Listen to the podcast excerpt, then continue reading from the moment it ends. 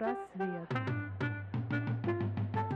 Здравствуйте, дорогие друзья! Мы приветствуем вас на волнах нашего подкаста «Психпросвет». Мы здесь говорим о психике, о бессознательном, о практических вещах, которые могут пригодиться в жизни для того, чтобы справляться со стрессом, с тревогой, развиваться в коммуникации, в общении, ну и вообще людям, которые интересуются психологией, своим внутренним миром и своей жизнью в обществе. Ведущие подкаста Ирина Шибаева, врач-невролог, психоаналитик – руководитель психологического центра «Потенциал» в городе Екатеринбурге, ну и уже, пожалуй, не только в Екатеринбурге. И Сергей Васин, психолог, специалист по речи, актер, человек многогранный, очень развитый, очень интересный, с прекрасным чувством юмора. А вместе мы начинаем первый выпуск подкаста «Психпросвет». И сегодня мы поговорим о психике, что такое психика, как она работает и вообще существует ли она.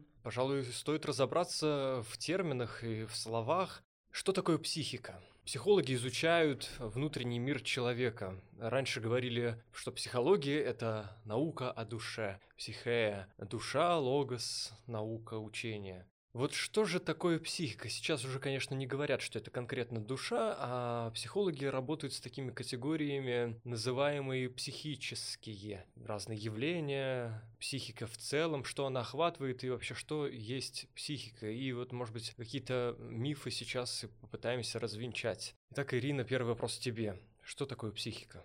Предвкушая этот вопрос, я уже думала, как на него ответить. Ты знаешь, психика — это совершенно новое измерение, совершенно новое ощущение восприятия мира. То есть, по сути говоря, это то, как мы воспринимаем мир, это субъективность. Есть объективность, то, где мы все живем, тот окружающий мир, который вокруг нас, а есть то, как мы это воспринимаем, ощущаем, интерпретируем, видим внутри. Это и есть психический аппарат. Ты знаешь, вообще вот очень интересно, что до сих пор вообще-то существуют люди, их немало, которые на полном серьезе говорят о том, что психики не существует, что это сплошное шарлатанство. И, в общем-то, действительно, наверное, это не просто как-то доказать людям, что внутренний или субъективный мир существует. Ну вот я вот психоаналитик, ты, кстати, тоже психоаналитик. Знаешь, что мы занимаемся, собственно, бессознательным а это значит как раз субъективностью. Вообще психоанализ — это самая субъективная наука. Хотя многие психоанализ к науке-то не относят. Так вот, психика на самом деле это удивительная вещь, потому что ее мы не видим, но мы прекрасно можем понимать и чувствовать и видеть, как она работает. Это, знаешь, по аналогии, наверное, с э, таким программным обеспечением, когда есть компьютер, железо, это по сути как наш головной мозг, есть программы, которые записываются на жесткий диск, и потом их ведь тоже по сути нельзя пощупать, их можно увидеть. А с психикой, психическим аппаратом точно так же. Если знать, куда смотреть, мы можем, в общем-то, увидеть, как работает психика.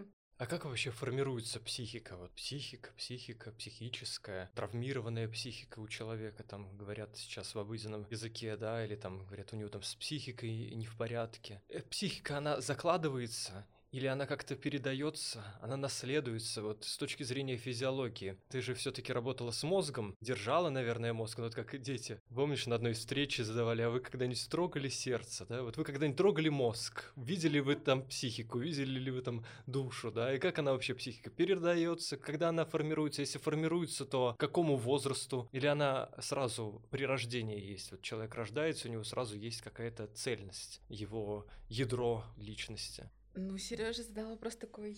Вопрос, так вопрос. Тут, наверное, нужно несколько подкастов для того, чтобы хотя бы просто рассказать о том, как согласуется мозг с психикой, где она находится. Нам вообще повезло жить в такое время и в таком мире, когда наука достигла больших высот, потому что мы можем даже знать и показать, где располагаются, допустим, в какой зоне мозга бессознательно, а в какой зоне мозга сознание, а где работают защитные механизмы. И, кстати, вот эта наука называется нейропсихоанализ. Она объединяет и нейропсихологию, которая, кстати, зародилась в нашей стране, и нейропсихиатрию, и когнитивные науки, как их любят называть на Западе. Ну, естественно, нейропсихоанализ зародился, к сожалению, на Западе. Так вот, он как раз объясняет, рассказывает, как вообще это все работает. Это достаточно сложно, наверное, достаточно муторно. Я думаю, мы обязательно об этом когда-нибудь поговорим, отдельно прямо выпуск сделаем. И вообще-то психика закладывается, когда начинает формироваться мозг. Вот по последним данным считается, что уже внутриутробно, начиная с 12 недели развития, когда ребенок начинает видеть сны, уже мы говорим о том, что сформируется и закладывается психический аппарат. Ну и потом, Сереж, знаешь, очень много направлений психологии,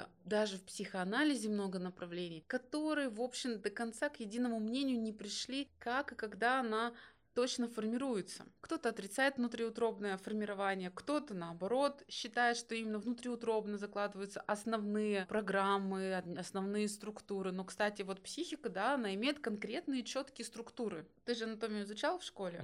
Mm, я, да, я анатомию еще в ВУЗе изучала достаточно долго, разные анатомии. И, в общем-то, признак хорошего тона, ну, в общем, знать устройство человеческого организма. Я считаю, что точно так же очень важно знать устройство психического аппарата. Есть также много теорий, из чего он состоит, но вот психоаналитическая наиболее признанная теория, она говорит о том, что у нас есть бессознательное, у нас есть сознание, есть а, сверхсознание, или его называют сверх-я, или суперэго, когда человек э, развивается внутриутробно, у него формируется, естественно, закладывается основная часть бессознательных ощущений. Мы еще про сознание не говорим. И а, бессознательное ведь тоже состоит, оно неоднородно, оно состоит совершенно из различных отделов, частей. Многие из этих частей никогда не будут осознаны. То есть они будут работать, а мы об этом даже ничего не будем знать. По сути, основной пласт, основная часть головного мозга, за исключением коры левого полушария, это, в общем-то, все в себе представляет, записывает бессознательное. И внутриутробно оно начинает как раз формироваться. А формируется оно через эмоциональные воспоминания, эмоциональный фон. Как бы это тот фон, как мы в дальнейшем будем воспринимать жизнь. Та призма, через которую мы будем смотреть на эту жизнь, ощущать ощущать ее. Ну, вот ты наверняка вот замечал, что есть люди такие оптимистичные по натуре, достаточно живые, и даже невзгоды они переживают, в общем, достаточно легко. А есть люди, которые, ну,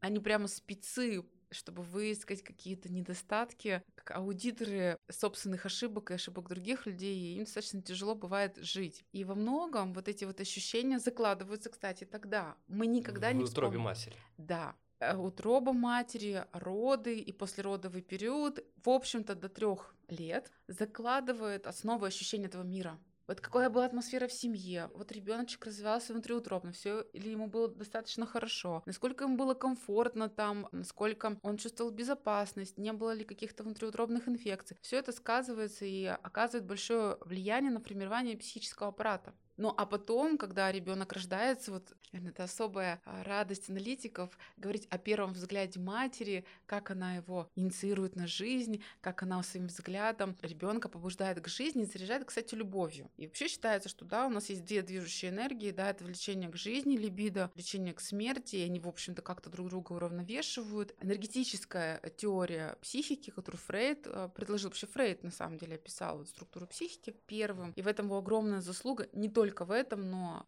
и в этом в том числе. И вот как раз вот эта вот батарейка, либидо, она заряжается как раз на первом году, когда это и есть то ощущение любви, как мы можем любить в будущем, как мы будем воспринимать любовь к нам. И это тоже закладывается как раз на первом году. Мы никогда не вспомним. Ну, некоторые люди могут и вспомнить, но в общем нет. Мы не помним, что было на первом году или внутриутробно, но мы помним фон. Это такой эмоциональный опыт а потом где-то ближе к году начинает формироваться сознание, на самом деле это прототип еще сознания, а окончательно, ну, ну где-то начинает формироваться с трех лет. И тогда уже мы помним себя, у нас формируется речь, а сознание формируется в том числе, когда формируется речь, мы можем уже себя осмыслять, мы что-то можем о себе говорить, и тогда мы можем уже вспомнить многие вещи, которые с нами были. А такая структура, как суперэго, сверхя, где формируются установки, моральные нормы, правила поведения, которые контролируют ребенка и как-то формируют его ценностные установки, как раз максимального развития вот достигает уже 3-4 года. И, кстати, при благополучном исходе ребенок, когда вырастает, его суперэго должно стать, в общем, таким, как добрый, теплый, поддерживающий, ну, строгий, поддерживающий родитель, показатель, но который уже, в общем, не оказывает большого влияния на человека. Человек сам себя регулирует, ощущает и осознает, без внутреннего необходимого контроля. Я уж не говорю про внешний. Примерно так. Это совсем, если совсем все ужать, и вот так вот сжато рассказать.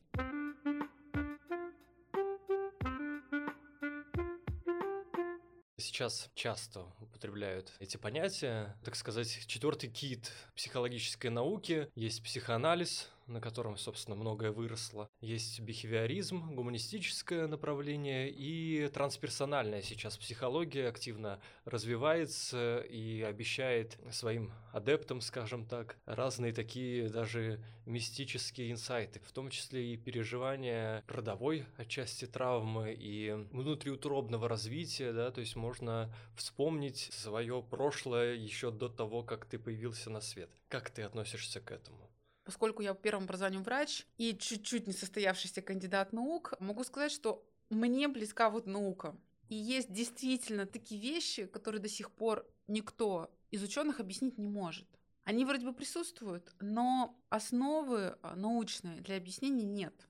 И вот наследственная передача травм, трансгенерационная, из поколения в поколение. Есть много гипотез, как это происходит. Но есть вещи, которые объяснить очень сложно или практически невозможно. Оно как бы кажется мистическим. Я думаю, что мы просто до конца не знаем, как работает психический аппарат и как действительно передается эта информация. Поэтому это кажется мистическим таким явлением. А по поводу того, что можно вспомнить и прошлую жизнь, действительно есть явления, которые сложно объяснить. Если придерживаться точки зрения, допустим, Карла Юнга, да, тогда может быть понятно, почему люди помнят перерождение прошлой жизни. Ты знаешь, я когда пришла 13 лет назад в психоанализ, я была таким законченным материалистом, и, в общем, ни во что мистическое не верила. А сейчас, спустя 13 лет такой плотной практики, очень-очень много, десятков тысяч часов психоанализа, могу сказать, что я сейчас верю во все. Я не исключаю ничего. И я не отрицаю, что наверняка какие-то явления есть, мы просто их не знаем. Но в большинстве случаев, если вот я это буду слышать как психоаналитик, я к этому отношусь в такой с исследовательской позиции, как продукция бессознательного. Мне важно понять, что это значит для человека. И вообще хотела бы, чтобы этот и подкаст, и весь наш проект «Психпросвет», он помогал всем нашим дорогим слушателям немножечко вот войти и ощутить, каково это смотреть на мир вот глазами психоаналитика или глазами психоанализа, совершенно другое восприятие. Не просто отрицать, правильно или неправильно, а именно попытаться понять, исследовать, изучить, не оценивать. Все-таки оценивающая функция — это функция суперэго. И с ее точки зрения тоже можем, в общем-то, смотреть. Но все-таки зрелость предполагает попытку взглянуть с точки зрения сознания, а не безоценочно, исследователя.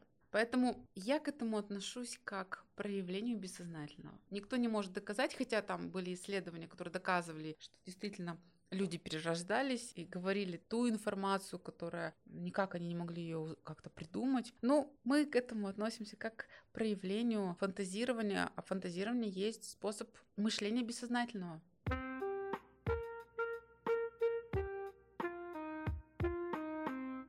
Что такое психика здорового человека или здоровая психика? Может, человек и здоровый, да, а психика у него не очень. Ой, слушай, ну такого не бывает. Вот, кстати, про психический аппарат. Зачем нам всем важно понимать, как он работает, понимать, как мы функционируем сами, понимать свой характер и свой психический аппарат, уметь им пользоваться. Но для меня вот зрелый человек, здоровый человек, это практически сейчас редко встречающееся явление по разным причинам. Это тот человек, который понимает себя и который может функционировать достаточно неплохо в различных сферах жизни. Для меня зрелость и а, здоровье, оно примерно где-то на одном уровне. Понимаешь, мы все-таки ведь не одинаковые везде. Нас играет, а, воздействует большое значение имеет социум, в каком мы находимся, группы, в которых мы находимся, это семья, коллектив, друзья. Это известное явление, когда даже очень больные люди с психиатрическим диагнозом, они выходят из стен психиатрической лечебницы и совершенно функционируют, в общем-то, ну, как абсолютно нормальные люди. Но если их поместить в определенную среду, стрессовую для них, допустим, это личные отношения, они действительно начинают функционировать как ненормальные. Ненормально это значит, они настроены не на внешнюю объективную реальность, в которой мы все живем, а на внутреннюю. Как мы говорим, человек не тестирует реальность. Он не понимает, где его фантазия, представления. А где внешний мир? Все-таки здоровая психика, вот главный критерий психиатрический. Насколько я тестирую реальность? где я понимаю, что это мои фантазии, мои страхи, мои переживания, а где действительно та реальность, в которой мы все живем. И вот это вот психиатрическое здоровье.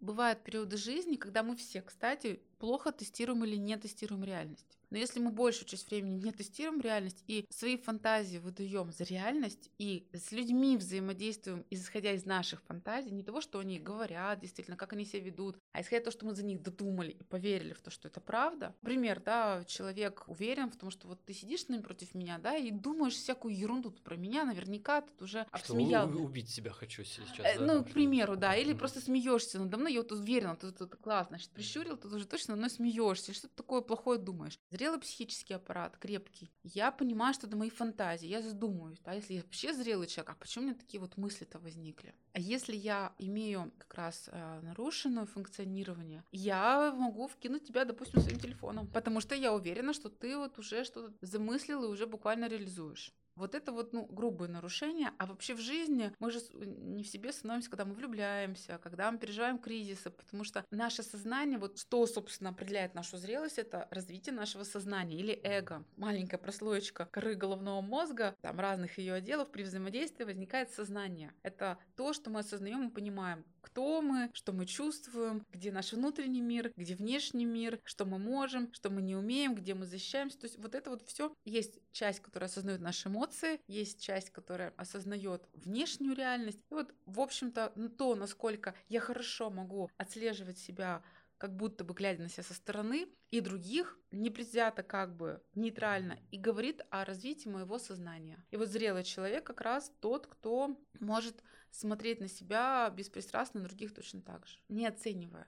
Это большая разница. Вот если ты оцениваешь людей хорошо или плохо, ты включаешь вообще свое суперэго, то есть вот эту часть, ее еще называют родителем, по Эрику Берну, по транзактному анализу. И ты вот, мы все можем оценивать, когда, допустим, мы родители или мы в роли критиков, мы можем включать эту часть, и нам нужно ее включать. Вот ты преподаватель по речи, э, говоришь как правильно, как неправильно. Ты же тоже оцениваешь, но ты как эксперт выступаешь. И это востребовано в данной ситуации. Но если ты пойдешь на улицу, будешь всем говорить, кто как, как иногда Сережа делает ко мне, будешь говорить, как человек говорит, он тебя не спрашивал, ты нарушаешь его границы, то есть его право на его проявление. И это уже говорит о определенном особенности твоего функционирования. Поэтому психическое здоровье это когда ты адекватно ведешь внешней реальности. Вот если говорить для внешнего наблюдателя. А так критериев достаточно много. У меня два вопроса таких касательно вот этого всего тезиса. Первый — это как вообще развивать сознание. Да, вот ты говоришь, что человек с таким развитым сознанием, психически здоров.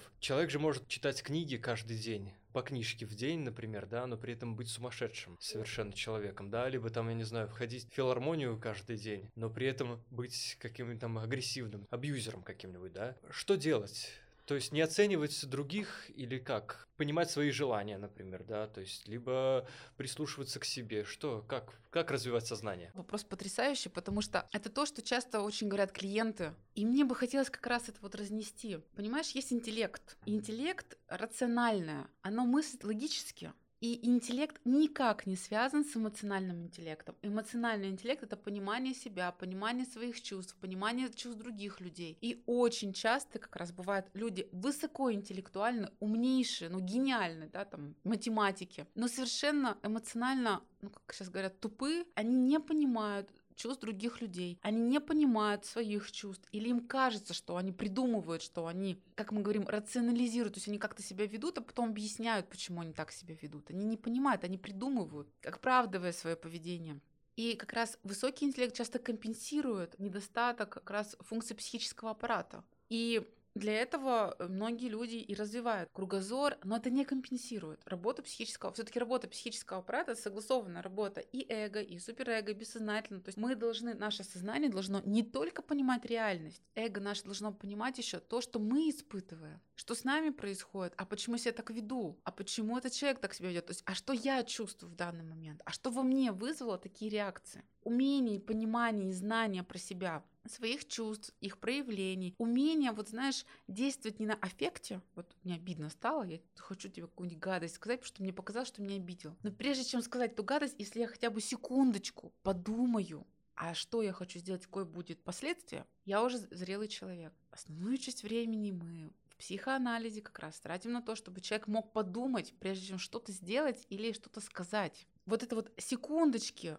когда а мы не на импульсе действуем, а обдуманно. Вот для этого, чтобы э, человек на импульсе, а на импульсе ты знаешь, что у тебя очень много эмоций, с бессознательного очень много, там же все эмоции, чувства, эмоции, сценарии, и их бывает так много, что наше сознание, оно просто заполняется, затапливается. То есть мы не осознаем, мы не понимаем, нас просто несет. Мы либо делать что-то начинаем, либо что-то говорить, потом можем жалеть, переживать, просить прощения, но мы уже сделали как раз умение, способность хотя бы чуть-чуть, вот, чтобы сознание наше не затапливалось эмоциями, мы бы могли их осознавать и еще продумывать, но это высший пилотаж. Вообще есть инструменты, как самому развивать себя. Но честно, эффективность, она не очень высокая, поэтому я всегда говорю вот в своем блоге, что, ребят, ну не получится, тут нужна психика другого человека. Наша психика, кстати, развивается ведь соприкосновение с психикой другого человека. Нам нужна психика другого. И поэтому мы, конечно, можем прочитать умнейшие книжки, и это знание, оно будет как бы оторвано от того, что происходит с нами. Мы можем потом объяснить, что я так сделал, потому что используя те знания, которые я когда-то получил, прочитав какую-то книгу. Но в моменте, вот важно же в моменте, я не смогу эти знания применить, потому что я не понимаю, что сейчас чувствую, что делаю. Психоанализ, он направлен на то, чтобы человек в моменте себя понимал, что с ним происходит. И не только понимал, но мог еще этим руководить. Это сложнейшая задача.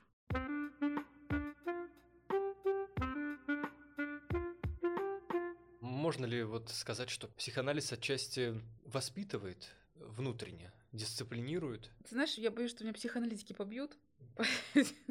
Вообще психоаналитики очень закрыты такие люди, и специально закрытые. И не раз мне рассказывали про блог, что, в общем-то, это слишком большое самораскрытие, хотя ничего личного в блоге нет. Но воспитание это все-таки функция суперэго. Вот как раз а, нормы, правила, установки. Это функция нашего внутреннего родителя. И они закладываются в детском возрасте нашими, нашим окружением, нашими родителями, а, воспитателями, учителями. А психоанализ он не ставит целью воспитания. Церковь, кстати, воспитывает, религия воспитывает, государство части, ну, какое-то государство воспитывает, какое-то нет. Но психоаналитик, вот моя задача маленькая. Я сразу говорю, я не занимаюсь там духовностью, я не занимаюсь ценностными какими-то установками. Я работаю с тем, что мне уже принесли. И я настраиваю психический аппарат. То есть я пытаюсь, если это длительный психоанализ глубинный, настроить работу психического аппарата и рассказать человеку, как им пользоваться, чтобы человек научился им пользоваться и пользовался бы всю жизнь. Исследовал бы тоже себя, изучал бы дальше. По сути, у него внутри поселяется такой аналитик. Он сам себя анализирует.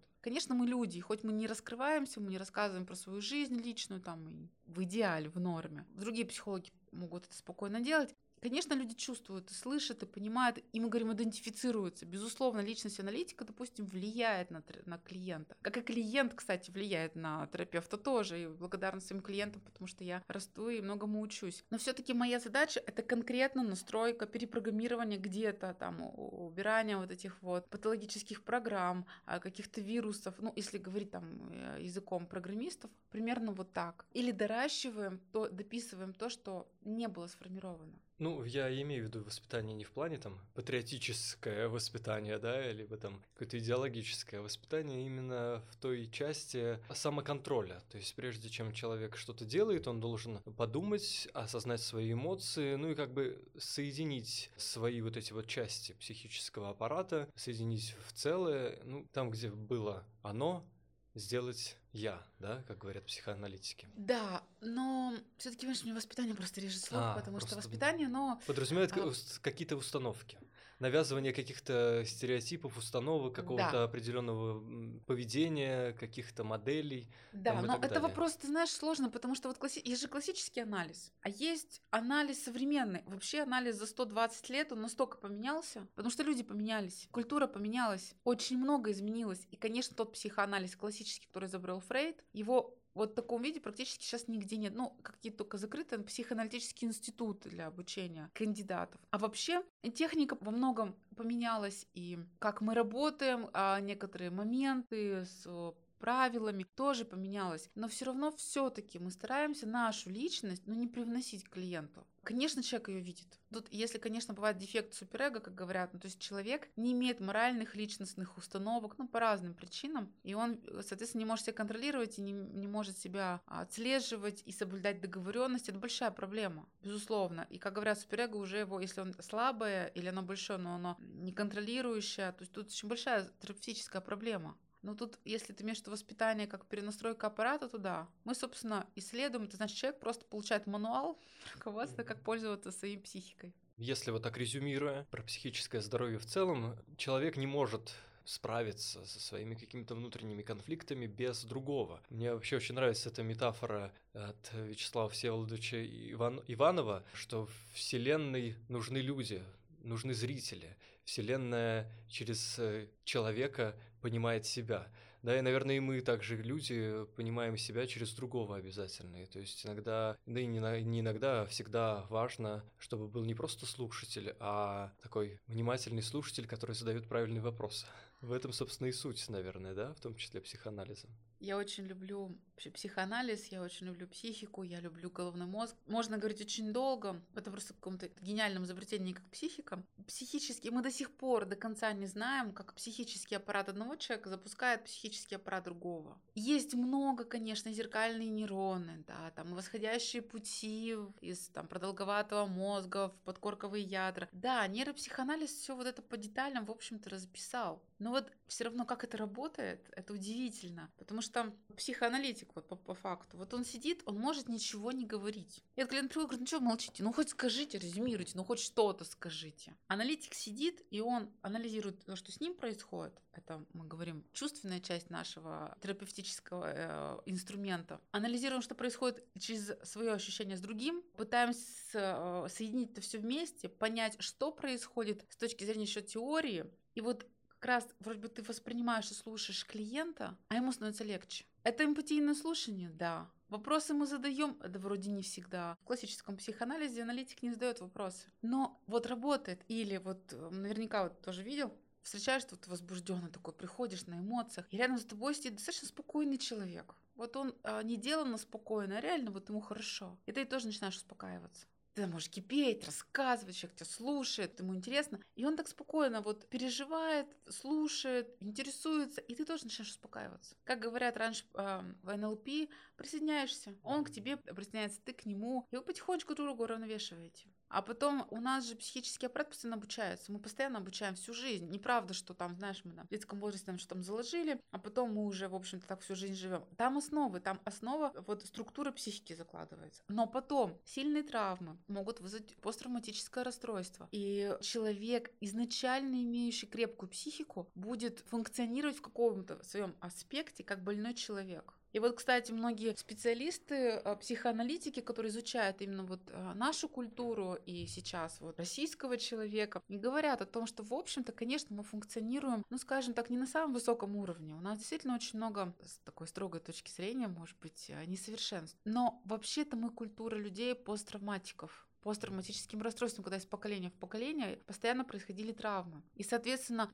как бы изначально, может быть, здоровая психика настолько травмирована, как вот, знаешь, воронки после ядерного взрыва. То есть, в общем-то, психика изначально была заложена как достаточно здоровая и развивалась, но вот эти вот травмы, они просто все перевернули. И это очень видно, на самом деле, вот в целом человек может функционировать очень хорошо. Он работает, учился, там, у него есть друзья, это может быть э, ну, не очень много, ну вот, а, по крайней мере, с кем-то у него есть близкие отношения. Но вот только он вступает в романтические отношения, это одни из самых сложных, близких романтические отношения, влюбляется, он чувствует как ненормальный. Но влюбленность и так это несколько такое измененное состояние сознания. А тут человек начинает вести себя либо агрессивно, либо непоследовательно, либо совершенно странно. Но очень часто это бывает как последствие, допустим, действительно травмы привязанности. И это даже не то, что вы куда-то бросили ее, а то, что родители травмировали там разными формами причины. Но тем не менее, и человек будет избегать привязанности, зная, что ему будет плохо, э, захватывать сильные чувства, а сильнейшие тревоги, ужаса, а где ужас, там и гнев, там ярости, и он не может ничего с этим круговоротом чувств сделать. И вот э, клиенты приходят и говорят, вы знаете, если уровень самосознания, самонаблюдения достаточно высок, они говорят, слушайте, ну знаете, что-то я не могу отношения построить, что-то со мной не так. Если не очень высокий уровень самосознания, то есть человек не очень замечает за собой, он будет говорить, ну что-то люди какие-то не те.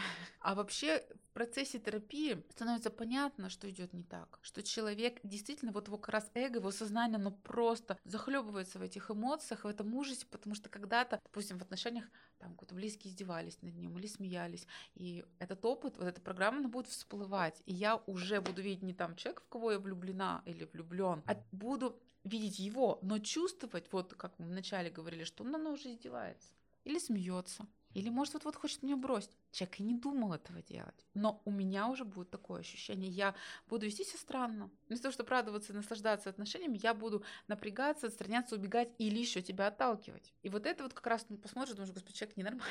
Ну, в целом, человек же функционирует очень по-здоровому. Вот как ты скажешь, он здоровый или нет? Поэтому понятие здорового, здоровья или патологии это очень такая сложная тема. Мы рассматриваем в разных сферах. Если тотально во всех сферах человек не успешен, мы говорим, да, личность нарушена, психический аппарат не функционирует должным образом. Если в какой-то конкретно, скорее всего, там была травма, и мы ее лечим. Но человек может быть совершенно безумным. То есть травма же, она может вызвать психотические реакции, то есть, ну, вот такой микропсихозы. Ну, то есть высокая степень функционирования личности – это вот самосознание, самоанализ и высокое тестирование реальности. Есть много критериев психологического здоровья. Психическое – это все таки тестирование реальности, а психологическое, оно, конечно же, подразумевает и тестирование реальности, то есть я понимаю, где внутреннее, где внешнее. А еще мы должны уметь делать четыре вещи. Мы должны уметь учиться, мы должны уметь трудиться, мы должны уметь любить ну, хоть кого-то, друга, подругу, там, любимого человека, ребенка. Это только к людям относится, а то некоторые же заменяют любовь к животным, скажем так. Слушай, сейчас там другая более. вещь. Животное любить проще, его контролировать. Ты его контролируешь, ты над ним. А когда ты любишь, ты все-таки, ну, ну, хорошо, детско-родительские отношения это отдельная тема, но тем не менее, вот если твой друг, вы все-таки равных отношениях, в партнерских отношениях, а не иерархических. Животное любить-то проще, у него психический аппарат есть, но он уровень развития, как говорят зоопсихологи, на уровень трехлетнего ребенка. И четвертое умение играть. Но играть-то не в настольные игры или в карты, а умение э, менять разные социальные роли. Не застревать в одной. Вот я, знаешь, вошла в роль. Есть такие люди, которые на работе руководители, дома руководители, с близкими руководители. И вот они как застряли вот в роли такого большого начальника. Вот они всех а, начинают воспитывать, строить, критиковать. Но человек застрял в какой-то одной роли. Или вот если застрял в роли ребенка раньше, как-то было принято, чтобы девушки, как бы таких инфантильных девочек э, строили, о которых бы заботились, опекали, они даже говорят по-особенному, и такие сигналы дают, что они как маленькие девочки. Это тоже, в общем, застревание в какой-то одной роли. Мы все-таки за то, что Соответственно, обстоятельствам мы можем быть то в одной роли, то в другой роли, то в третьей, то в роли начальника, в роли подчиненного, в роли ребенка, в роли родителя, в роли взрослого, где мы на равных. На мой взгляд, роль на равных одна из самых сложных, потому что нужно учитывать интересы другого человека, уметь их почувствовать. А для этого должна быть развита психический аппарат.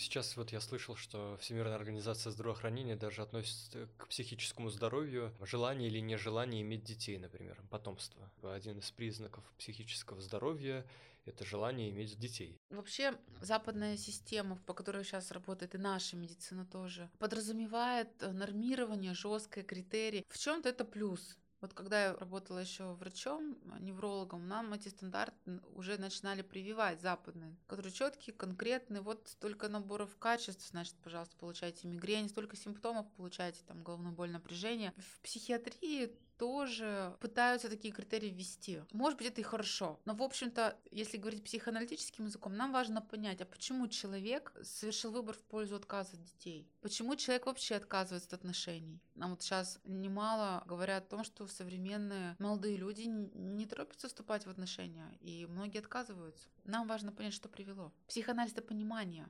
мы пытаемся понять, а, не оценить, а понять, а когда все-таки критерии, это все-таки некоторая оценка. Для психиатров это полезно, а для психоаналитиков, ну, дополнительная информация. Мне не очень интересно, здоров он по большому счету или болен, мне важно понять, как функционирует психика у человека, что идет не так. И вот диагностика, с чего начинается любая терапия, и на протяжении всей терапии мы диагностикой занимаемся каждый сеанс, психолог, психоаналитик для себя. А что принес человек, какую часть принес себя, потому что психика, она неоднородна, там очень-очень много частей. Все люди, кто был тебе близок, кому ты был привязан, они все живут внутри тебя. Мы говорим, это психологические двойники. И в какой-то момент времени мы можем себя вести как кто-то из нашего прошлого. Это вот кстати, вот как формируется, да, травма, какие последствия. Кто-то когда-то был жесток с тобой, совершил какое-то насилие или эмоциональное насилие, и у тебя в психике поселяется образ, что есть тот, кто мучает, и есть тот, кто будет терпеть. И у меня уже в будущем это появляется опыт, мы называем. Я могу идентифицироваться там бессознательно чаще всего или сознательно, либо с тем, кто мучает, я могу быть уже сам насильником или мучителем, или тем, кто будет терпеть. И поэтому современное любимое использование термина жертва здесь не очень правомерно, потому что по определенным причинам человек либо предпочитает находиться в одной роли, либо в другой. То же самое, если в твоем опыте был человек, который тебя любил,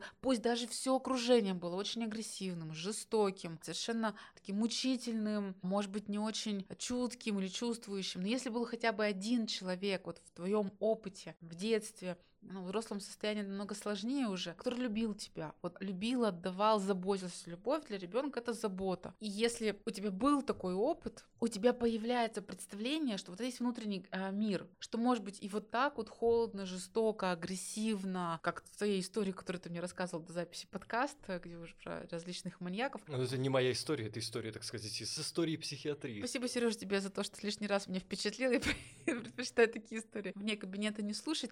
Но вот когда человек увидел что-то, и если кто-то, и он продемонстрировал нечто иной опыт, у меня появляется выбор. Вот, собственно, тем, чем мы занимаемся в кабинете. Психоаналитики, собственно, этим и занимаются. Они новый опыт человеку создают в психоанализе. Когда у человека всю жизнь его окружали люди, которые его истязали, эксплуатировали, мучили. Ну, семья бывает, семьи же очень нездоровые бывают, это целое же окружение, и ребенок там растет, и чего только не совершает над близкими. И он вырастает с ощущением, что весь мир такой. И если бы хоть кто-то там, не знаю, няня даже, кстати, вот вопрос о нянях, который протранслировал, истинно любил ребенка, не на показ, а истинно, у ребенка появляется другой опыт. Он говорит, может быть, и вот так, и вот так. И я могу в разных ситуациях вести себя по-разному. И привязанность с другими людьми, опыт отношений, они обогащают нас. Вот почему я говорю, что мои клиенты меня обогащают. В терапии в длительной аналитик тоже привязывается к клиенту. И они тоже становятся частью внутреннего мира аналитика. Сейчас скажу ужасную вещь, но это так. Аналитики это отрицают. Но тем не менее это так. У меня появляется опыт, что, вот, может быть, вот человек выздоравливает, вот он пришел такой травмированный, а, разочарованный, и в процессе терапии он делает аналитику подарок, э, вылечивается, избавляется от симптомов, становится счастливым достаточно человеком. И у меня тоже появляется опыт, что какой бы печальный опыт, какая бы тяжелая ситуация ни была, из этого можно вырулить. Вот, пожалуйста, вот он опыт человека, с которым я лично это проживала. Конечно, это делает успешного терапевта еще более успешным и оптимистичным. И в жизни вот как раз а, в психике мы называем это внутренние двойники, которые живут внутри нас и расширяют наше представление о мире. А мы можем повести себя в разных ситуациях по-разному. Это такой вопрос в том, почему люди бывают жестоки. Потому что с ними были жестоки. И они знают, что такое жестокость. Ну, это как в этой известной метафоре, притче. Побеждает тот волк, которого ты кормишь.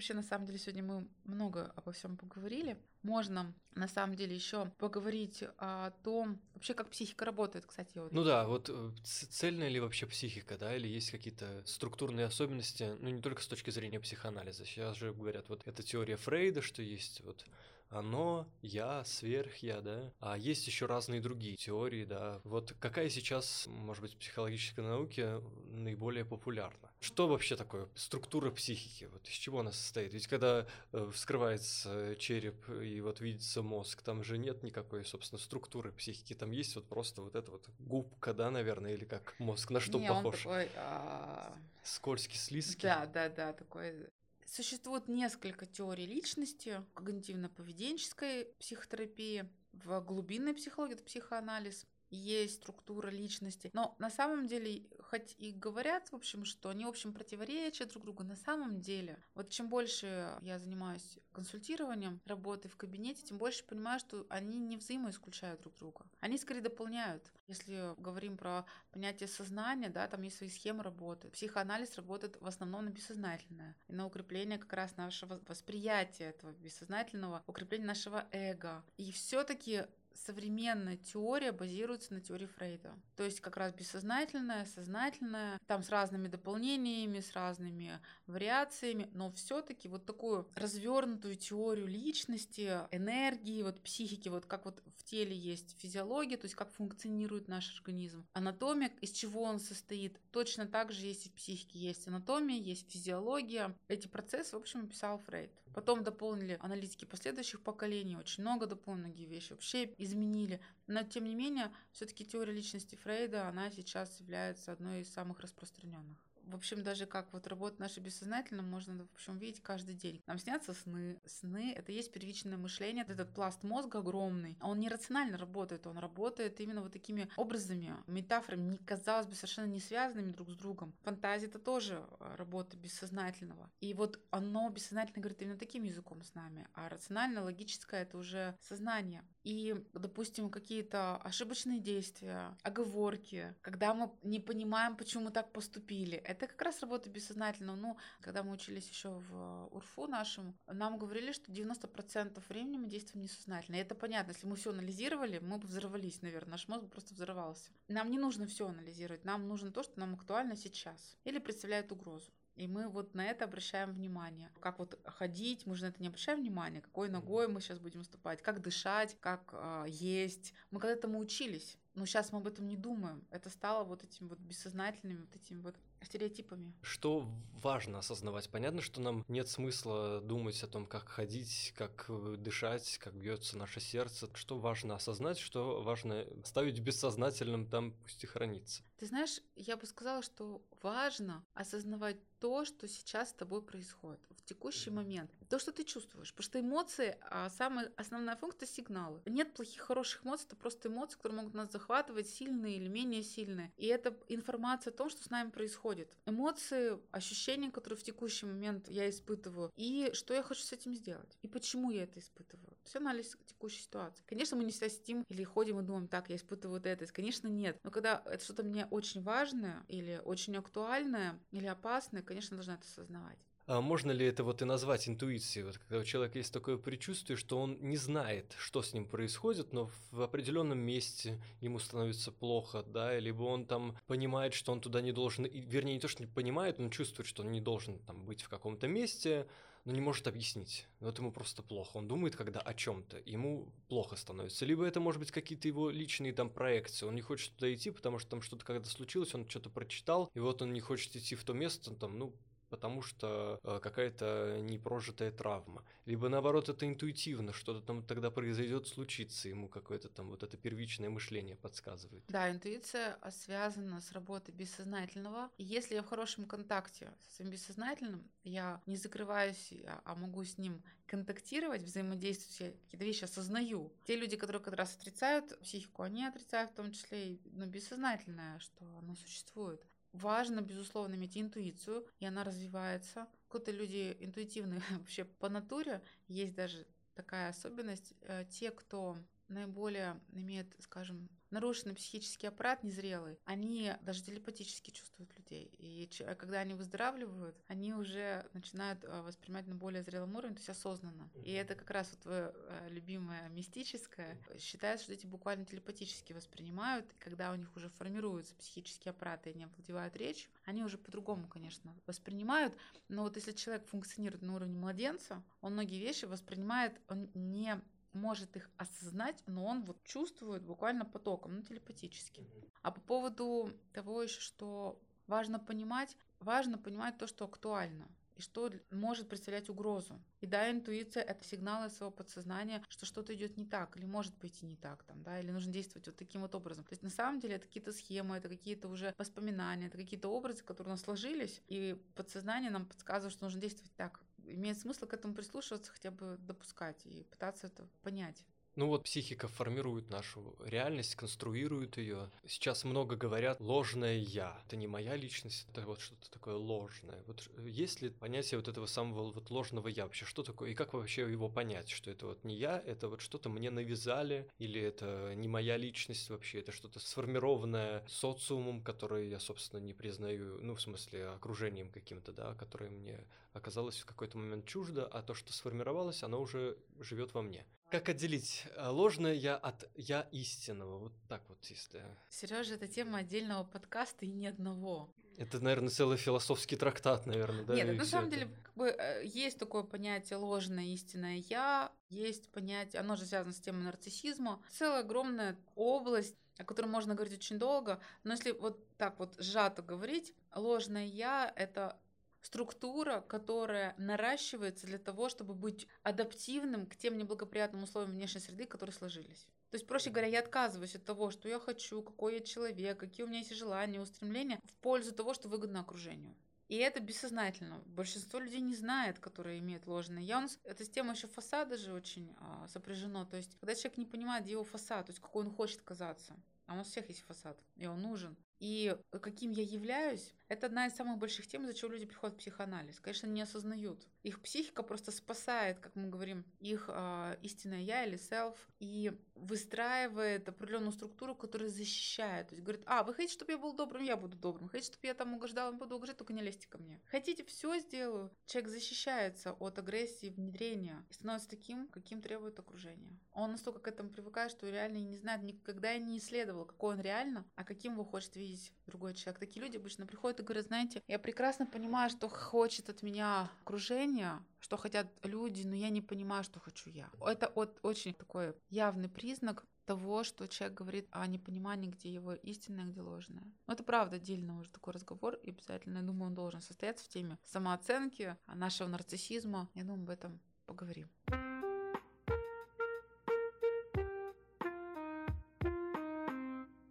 Что ж, дорогие друзья, дорогие наши слушатели, мы благодарим всех, кто зашел нас послушать. Может быть, у вас тоже возникли какие-то вопросы. Вопросы можете задавать в комментариях, пожалуй, да, либо найти на официальных страницах. Или в Инстаграм. Да. И это такой волнительный очень первый выпуск, где мы действительно хотели поговорить обо всем и рассказать очень, как нам кажется, важную информацию. И более того, первый такой наш проект, где мы будем рассказывать действительно то, что может быть полезно. И рассчитываем то, что услышимся в следующий раз и будем с вами. Я Ирина Шибаева. И Сергей Васин.